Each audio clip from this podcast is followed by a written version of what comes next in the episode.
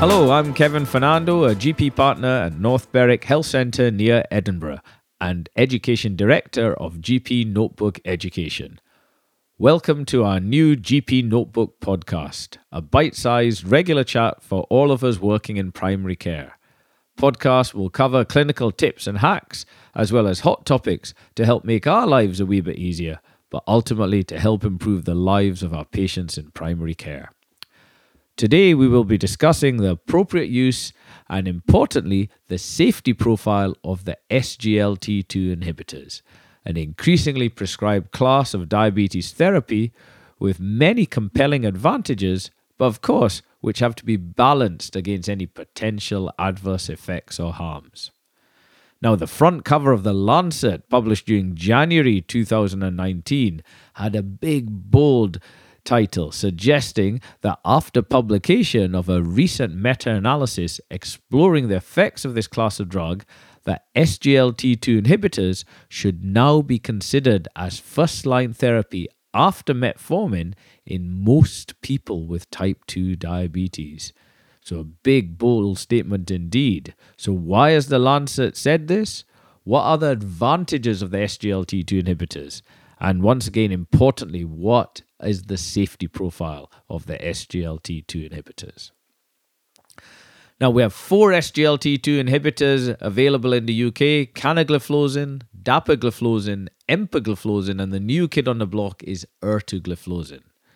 Now, importantly, SGLT2 inhibitors or sodium glucose cotransporter 2 inhibitors work in an entirely insulin independent mode of action. They work through the kidneys to inhibit the renal reabsorption of glucose. So, your SGLT2 transporter is found in your proximal tubules in the kidney and is responsible for the reabsorption of glucose from the urine back into the circulation. So you can imagine then if you give a drug that blocks this transporter, instead of reabsorbing the glucose, you're passing it out in the urine. So that's how it exerts its glucose lowering effect. Now, depending on which SGLT2 inhibitor you use, you're passing uh, out around about up to 100 grams of glucose a day. Now, this has a calorific value attached to it, so around about three to 400 calories you're passing out uh, every day. So, with time, this class of drug can actually help weight reduction. Now, the sodium uh, glucose co-transporter tells us that there's also some sodium reabsorption via this co- uh, transporter. So, by blocking this transporter, you get a small amount of sodium um, diuresis too. So, it does actually have a small but significant impact on blood pressure reduction as well. So, glucose lowering, weight loss, blood pressure reduction sounds almost too good to be true, and it is too good to be true. There are side effects we do need to balance the, these advantages against, and I'll talk about those just shortly. Now, overall, SGLT2 inhibitors carry a low risk of hypoglycemia when uh, uh, prescribed uh, alone. However, of course, if you add them on to a, a sulfonylurea or to insulin, then of course that background risk of hypoglycemia is higher. Now, as you'll hear shortly, SGLT2 inhibitors are increasingly prescribed because of their proven cardiovascular and renal benefits, and this certainly increasingly looks like a class effect. However, importantly, all currently available SGLT2 inhibitors in the UK can only be initiated if EGFR is above 60. Okay, it's a very important point for us all in primary care.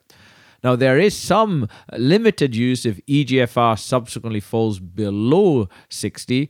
And here I would refer you to my GP notebook shortcut on the management of hyperglycemia in those with diabetes and kidney disease, which takes you through the dosing uh, guidance for the four currently available SGLT2 inhibitors in the UK. That's available at www.gpnotebookeducation.com forward slash shortcuts. SGLT2 inhibitors can be used as monotherapy, but most commonly uh, in combination therapy alongside other oral drugs, but also GLP 1s and basal insulin as well. So, what are the side effects of the SGLT2 inhibitors? Well, the best way to look at the side effects of SGLT2 inhibitors is that they're very similar to the signs and symptoms of type 2 diabetes itself. So, because of that glycosuria, by far the commonest side effect encountered are mycotic genital infections. So, thrush like infections in women, balanitis type infections in men. So it's important to counsel um, men and women about this, encourage good fluid intake and good personal hygiene. If this if this side effect does occur, it's just treated in the usual manner, maybe some clotrimazole um, for thrush-like infection, and it tends not to recur. UTIs originally were thought to be an issue, but actually, this hasn't really uh, been seen to be an issue with ongoing clinical use. That said, we should once again counsel individuals about adequate fluid intake. Individuals might also experience other osmotic type symptoms, thirst, polyuria, lightheadedness, and fatigue. Volume depletion or even clinical dehydration can also occur. So please do again reinforce adequate hydration. Anyone on an SGLT2 inhibitor should be drinking at least two to two and a half liters a day. And again, reinforce the importance of good personal hygiene. Now, reassuringly, there appears to be no signal for AKI, acute kidney injury. Uh, indeed, quite the opposite. More recent literature suggests a protective effect uh, against AKI with the SGLT2 inhibitors. So, what are these compelling cardiovascular and renal benefits? I'll just give you some quick top line messages here. Well, the first SGLT2 inhibitor cardiovascular safety trial uh, was EMPA-REG outcome, exploring the use of empagliflozin. And this found significant reductions in major adverse cardiovascular events and, interestingly, hospitalization for heart failure with empagliflozin in a high cardiovascular risk population. So, pretty much everyone in that trial had established cardiovascular disease. And these benefits were mainly driven by improvements in cardiovascular mortality, uh, and also we saw improvements in all cause mortality too. The Canvas trial program explored the use of the SGLT2 inhibitor canagliflozin and also found significant reductions in major adverse cardiovascular events and also hospitalization for heart failure. More recently, Declare TIMI 58 looked at the use of dapagliflozin and again found significant reductions in this co primary endpoint of the trial of cardiovascular mortality and hospitalization for heart failure with dapagliflozin. And then earlier during June 2019, we had publication of the Credence trial, again looking at the SGLT2 inhibitor canagliflozin. But in contrast to those previous three trials I've mentioned briefly there, this was actually a dedicated renal outcomes study for an SGLT2 inhibitor. And very interestingly, this study found significant reductions in end stage renal disease, doubling of serum creatinine, or renal or cardiovascular death with canagliflozin. Some very exciting uh, uh, trial results, uh, significant implications for the management of people living with type 2 diabetes, particularly type 2 diabetes with cardiovascular disease or chronic kidney disease. And very recently, during 2019, we had publication of the DAPA HF trial. Now, interestingly, this was a heart failure outcomes trial uh, using dapagliflozin, but interestingly, in those with and without type 2 diabetes. Uh, and this was presented at one of the cardiology conferences during September 2019. And this found significant reduction in worsening heart failure events or cardiovascular death with dapagliflozin, and has really excited many of our cardiology colleagues. We await during 2020 Vertis CV. This is the ertugliflozin trial, um, again in a high cardiovascular risk population. Um, and I very much expect this to mirror uh, the compelling results we've seen in these other trials I've mentioned to you. So, whilst we await an updated NICE uh, diabetes guideline, probably early 2021 um, at the earliest, to be honest. Um, in, in the absence of that, what other guidelines can we look at? Well, I, I can proudly say in Scotland, we've updated our SIGN diabetes guidelines, SIGN 154, uh, and some useful key take home messages. Signs specifically tell us in individuals with type 2 diabetes and coexisting cardiovascular disease, we should consider the use of either an SGLT2 inhibitor or GLP 1 receptor agonist with proven cardiovascular benefit. So, at time of publication, that was empagliflozin and canagliflozin, but now also includes dapagliflozin. And for the GLP 1s, at time of the publication, that was liraglutide, but now that includes liraglutide, semaglutide, and dulaglutide too. So, a great idea for a quality improvement activity for us all in primary care have a look at your register of individuals with type 2 diabetes and coexisting cardiovascular disease, be it ischemic heart disease or stroke disease or peripheral vascular disease, uh, and have a conversation about adding in or switching in a cardioprotective medication. But as I've told you already, no drug class is perfect. We need to balance the benefits against harm. So I wanted to quickly take you through three key safety updates about the SGLT2 inhibitor class of drugs. The first issue was this issue of a lower limb amputation.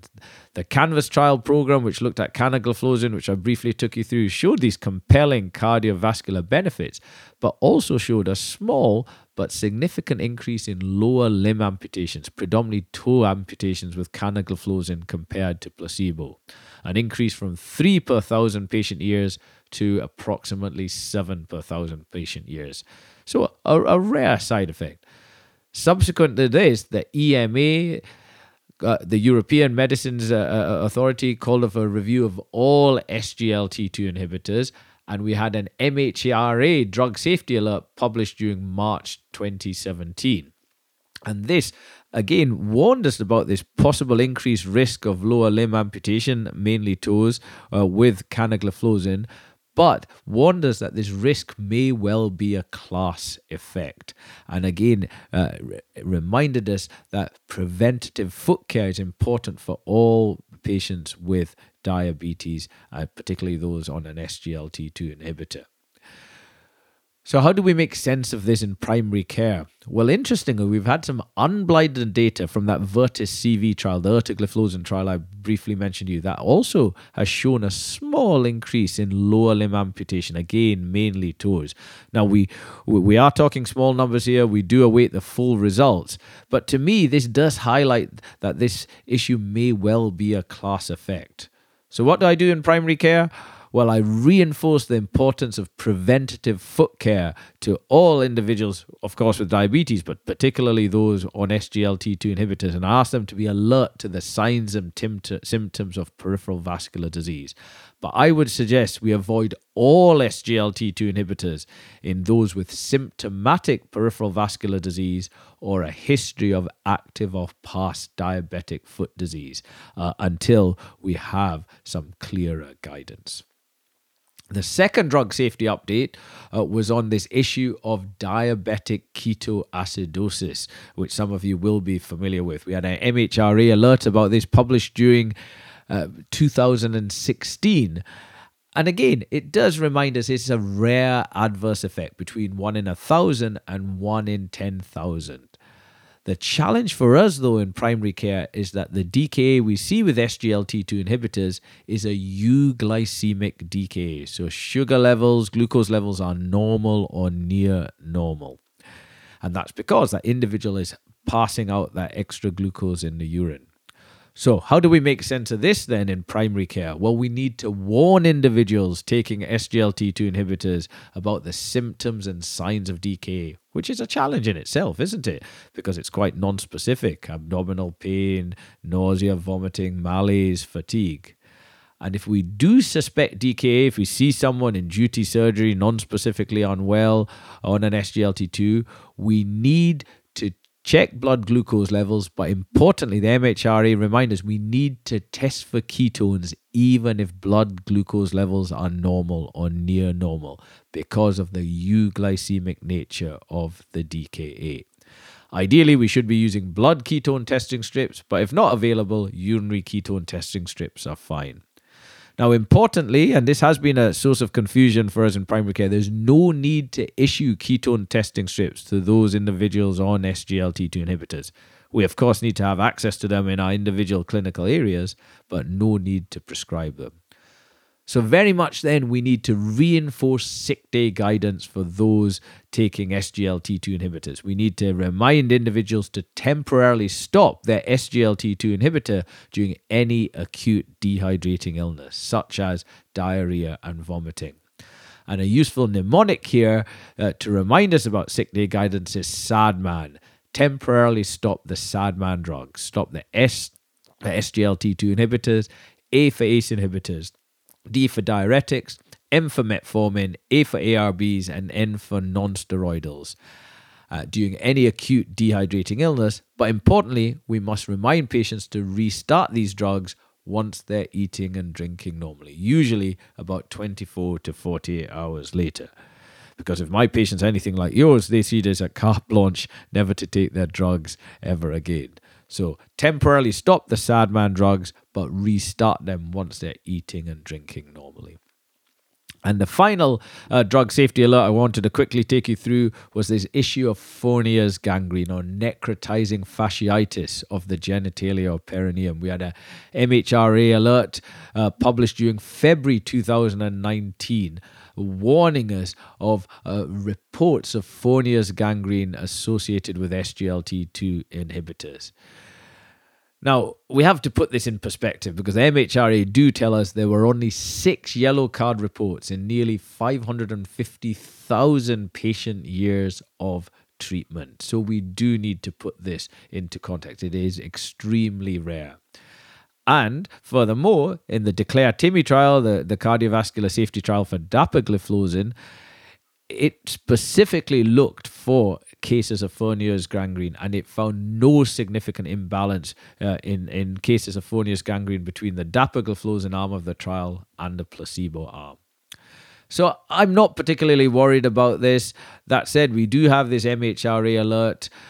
I don't specifically mention to these patients. If I do, none of my patients would take this class of drug. But what I do tell them, eh, consistent with what the MHRA tells me, is that we should tell individuals to seek urgent medical attention if they experience any severe pain, tenderness, erythema, or swelling in the genital or perineal area, especially if accompanied by systemic upset. So, once again, reinforce the importance of good personal hygiene. So, as you can see, uh, a very interesting class of drug of some very compelling advantages glucose lowering, uh, weight reduction, blood pressure, redu- blood pressure reduction, but also cardiovascular and renal benefits too. But as always, we need to balance these benefits against any potential harms. The best way to look at the side effects of SGLT2 inhibitors is uh, they're very similar to the signs and symptoms of type 2 diabetes itself. And then those three key drug safety alerts from the MHRA I took you through uh, very quickly. Um, first of all, the issue about lower limb amputation, particularly toe amputation. Secondly, the diabetic ketoacidosis. And then lastly, the Fournier's gangrene. So thank you for listening, all. I hope you found this podcast helpful. Please make sure to subscribe to our podcasts, which are available on all major platforms. Get in touch via social media if you have any questions, comments, or ideas for future podcasts. Also, consider attending one of our GP Notebook diabetes clinics aimed at all HCPs in primary care, looking after people living with diabetes. Course content will use multiple case studies to cover the latest clinical guidance, research, and hot topics to help us help those living with diabetes. You should also visit us at gpnotebookeducation.com to notch up some CPD points, register for our GP Notebook Clinic 2020 events, and download free resources and shortcuts to make our lives a wee bit easier, but ultimately to help improve the lives of our patients in primary care.